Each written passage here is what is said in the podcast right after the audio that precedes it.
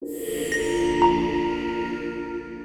right, welcome to the Nobles U podcast. My name is Mike Kalin. Thanks for listening. And we're glad you're with us. Uh, I'm the director of teaching and learning here at Nobles, and I'm going to be your host today. Uh, first question answer is What are we doing? What's up with the podcast? Uh, through the podcast, we're hoping to speak with many faculty and staff members, all involved with our work related to teaching and learning, academic technology, DEI culture and practices, social emotional learning, and much more. Our faculty and staff here have a ton of expertise in a wide range of subjects. And through the podcast, we're hoping to hear from them as a path for learning and growth, uh, particularly in the education sphere. So today, we're super pumped and thrilled to have Dan Halperin on the podcast. Uh, Dan's been the director of theater since 1999 here. He's head of our performing arts department for the past 15 years. And he's also recipient of the Kellenbeck Chair in recognition of his commitment to service to nobles and his relationships that he forms with students. So, Dan, welcome to the podcast. Thank you. Appreciate uh, you uh, giving me the opportunity. All right, let's do it. So the first question comes a little bit from my perspective. I'm, I'm in the athletic world. I coach uh, JV basketball here. Um, but one of the things that I've observed is that many students come to Nobles, and even if they're not initially interested in theater, they end up very much finding their home there. And so one of my curiosities is just what's going on that makes the theater so unique at Nobles, and what are you doing that are helping students thrive in that sphere? There are a limited number of ways that students can participate in big, intense, challenging, high level afternoon programs without previous experience and, and expertise prior to arrival. So I think we're we're one of those spaces, one of those places, um, and and can offer kids a home to do really special things, even if they didn't kind of come in um, recruited for that or, or, or super interested in that. Uh, we're also a place outside of the mainstream culture in the sense that even when we have 75 100 kids working in theater in a winter season between middle school play, technical theater, pit band, cast of the musical. You still have 500 plus who are going down to the MAC, the rink, etc. And so, if kids are looking for something different, we're here for them. Mm-hmm. Uh, we also are a place where artists, even if they didn't come in as, you know, theater artists or if they just have like an inclination toward the arts, um, we're a we're an afternoon program space where again big stuff is happening um, in the arts. And then the last thing I'd say is just in a general sense, stories and storytelling um, is just critical to the human experience even just how are you today, the answer to that is a story. And no matter how Zoom oriented we get, TikTok oriented, there's still a need to express ourselves through stories and learn about each other through stories. And I think that's a big part of why uh, our work still resonates the powerful response. And again, I think it speaks to why students become so attracted uh, to theater. Um, so, in addition to having a lot of fun, which is clear that's going on, what are some of the skills or capacities that you're trying to inculcate through participation in theater at Nobles? Empathy, collaboration, creativity, love, respect for self, respect for others, self confidence, courage, all things that apply if you work with us again or you never do. Mm-hmm. And you seems like you have both ends of the spectrum, which is, I think, probably also pretty unique in comparison to some of our other co-curricular activities or afternoon programs. So, for those that are coming in, you you know you mentioned especially for those that have little experience in theater, what are some of the challenges or obstacles that you sometimes observe for students again who are or theater novices? I think it's easy to look around at nobles at a lot of spaces and a lot of kids and see how polished they seem to be and confident and to look at them and think that's not me i can't do that. Um, and it makes sense. We are admitting a limited number of students and we are looking for kids who have passions and are good at things and like to work hard and yet we're serving young people as a school. They are by definition here to learn. It's problematic when i think when people kids look at things and think i can't do that.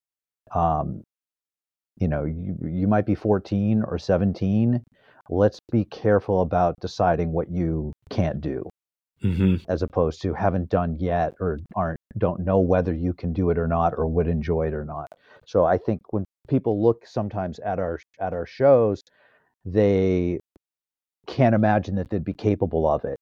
Uh, and then yet some of the people in the show it could be the first one of their life or their first one since a school play in fourth grade. Um, so i think that's one barrier I think the increased specialization of kids is a challenge.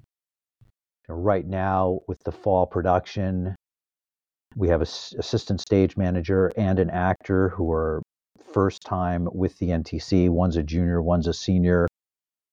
Both are varsity athletes. This used to be more the norm uh, with that kind of crossover, and now it's the exception. Mm-hmm. Uh, and there's reasons for that that really make sense, but there's a lot of downside to it. And then the last thing I'd say is that students sometimes feel, if not social pressure, because I, I think all the all work is respected around the school. I don't think kids are like mocked for doing theater. I hope that's I hope I'm right uh, unlike at some other places in the present or, or past. Um, but you still are looking at kind of what your friends do in a natural way. And if your friends or most of your friends or most kids are not doing theater or not doing fill in the blank activity or program, it's difficult to maybe envision yourself there or to think that it would be fun or um, yeah so i think that's a that's a challenge too. Yeah. And those are huge challenges and sort of brings me to the next question. I mean you have so much respect i think in the school. And i would say when i think about the success it seems both process and product. So if our listeners have never had a chance to see a nobles theater production absolutely phenomenal. And i think dan was alluding to this and so phenomenal that if you're a student who's never participated it might almost feel like oh i could never do that um, if you're just um, in the audience, feels like Broadway. I'm from Iowa. I might as well see a Broadway show at Nobles. Um, but one of the questions then I had is like, what, when, you, when you think about your own leadership and how you've built up a culture here, both with the product and then the process of inculcating a lot of the skills that you're developing, especially for someone looking to get into the profession, what skills do you think are most important to becoming a really successful theater director, able to build a culture like you've built at Nobles? Thanks. And I did not start from scratch, and I did nothing alone. Uh, kindness, preparation and hard work, humility, we, not I, directing as coordinating the efforts of a group of people rather than telling people what to do, uh, willingness to continually take risks and to be weird and embrace weirdness because we're all weird. you know, our stories are weird. It's true. It's true. Our, our stories are weird. You know, and and uh, we got to be ready to laugh at ourselves, at each other, and the world in order to look at it honestly uh, and try to make sense of it. So a little bit related to the, you know the key to leadership, and and you've alluded to the idea of you know forming relationships, humility, kindness, all those things have enabled you to really form incredibly meaningful relationships, and you have you know incredibly well deserved reputation on campus for being able to do that. So especially for educators, whether new in the profession or experienced, what do you think are the keys to building the kinds of long lasting relationships that you do so that you know often it's not only students who are here for four or six years but even beyond that remain connected and feel so good about the experience that they had in theater here again thank you i appreciate that most of the maybe all of the meaningful and lasting relationships have been forged mostly in the afternoon program they may have kind of started in the classroom and, and, and kids then showed up for afternoons. But it's the afternoon program where I've been lucky to work with countless students who want to emerge themselves in the rehearsal process and to maximize their opportunities. There are not, there just, there aren't kids in the afternoon program because they have to be. Um, there are a lot of paths of less resistance so, though I'm one of the adults and often the director, it usually does not feel like I'm teaching the students so much as together we're collaborating toward a common goal. And though we care much more about students learning, connecting, having fun than we do about how good like the final product is, however much that can be quantified, the performances in front of the community are real. And as much as they feel like real and scary to me, the average young person, the average person who's walking out on stage instead of watching and listening from the back of the room, um, it's going to be all that all that realer, all that more high stakes, and they're really special opportunities. I think a lot about how many people are in the room. You know, if there are 150 people in the room for two hours, that's 300 human hours we are taking from their lives. And we want to make the most of our opportunity and the gift of their presence. To go through that five times, 10 times, that whole process with a kid, that's a lot of laughing. That's a lot of hurdles to kind of work through and get over together, and likely a strong connection uh, I mm-hmm. I don't mm-hmm. know what else what else it could be. I that it's just doing the work. It's incredibly impressive. I mean, again, the outcome speaks for themselves, and I think again we're speaking a lot about process, uh, transitioning a little bit about product. I know there's a play coming up next month, and especially if you're a local listener, always worth checking it out. But Dan, I'm wondering if you just speak a little bit about what it is, what it's about. Thanks.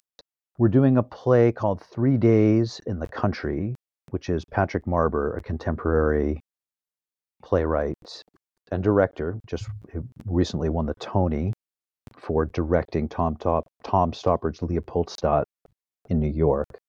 It's his adaptation of the Russian Turgenev's mid 19th century four plus hour play, A Month in the Country. And Marber condensed uh, the characters' timeline down to just a few days, and the uh, audiences or readers' timeline down to under two hours. Kind of all the action, but not as many words. Uh, Thirteen characters, a lot of a lot of oomph, and hopefully some laughs.